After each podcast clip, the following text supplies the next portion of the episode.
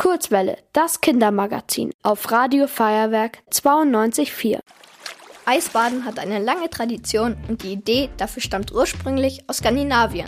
Mittlerweile machen das aber auch hier in Deutschland viele Menschen. Einer davon ist Maximilian Bauer. Er ist Mitbegründer von Alpines Eisbaden in München. Damit ist er Experte, wenn es um das eisig nasse Vergnügen geht. Das soll ja positive Effekte auf Körper und Geist haben. Aber stimmt das wirklich? Von den Effekten her für das Immunsystem muss man so ein bisschen sagen, leider ist es nicht ganz so positiv, wie sich die meisten das wahrscheinlich erhoffen. Von dem her zeigen sich die meisten Effekte eher, sage ich mal, so ein bisschen mentaler Natur dass ich merke, ich fühle mich einfach nach dem Eisbaden euphorisierter, ich fühle mich wacher, ich fühle mich besser. Es stimuliert das Immunsystem dadurch, dass ich rauskomme, mal mir ein bisschen so den Stress wegnehme von dem Tag. Außerdem hat das Eisbaden laut Maximilian noch einen weiteren, sehr praktischen Nebeneffekt.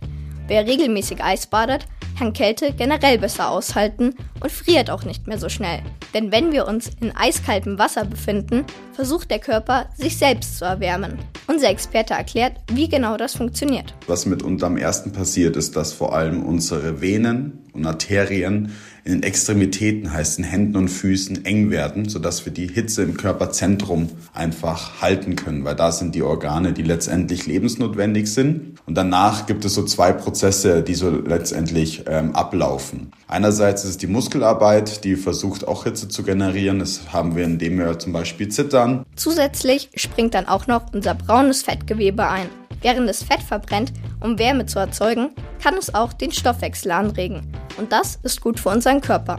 Trotzdem solltet ihr jetzt nicht sofort ins kalte Wasser springen. Eisbaden kann auch gewisse Risiken mit sich bringen. Welche genau, weiß Maximilian Bauer. Das größte Problem ist eine Unterkühlung, eine Hyperthermie, dass sich einfach der Körperkern zu weit runterkühlt. Wenn wir einen nicht entdeckten Herzfehler haben oder irgendwelche an der, an der Lunge irgendwelche Problematiken haben, kann es sein, dass dieser Schock einfach vom System her nicht so gut ähm, verarbeitet wird. Deswegen empfiehlt der Experte, das Eisbaden lieber vorher ärztlich abzuklären. Außerdem ist es wichtig, klein anzufangen. Also erstmal nur die Füße ins Wasser zu tauchen und sich dann langsam vorzutasten.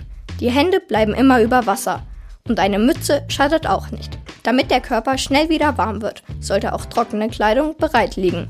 So steht dem eisigen Vergnügen dann nichts mehr im Weg. Ihr wollt auch ins Radio? Dann macht mit bei der Kurzwelle. Schreibt einfach eine E-Mail an radio@feuerwerk.de.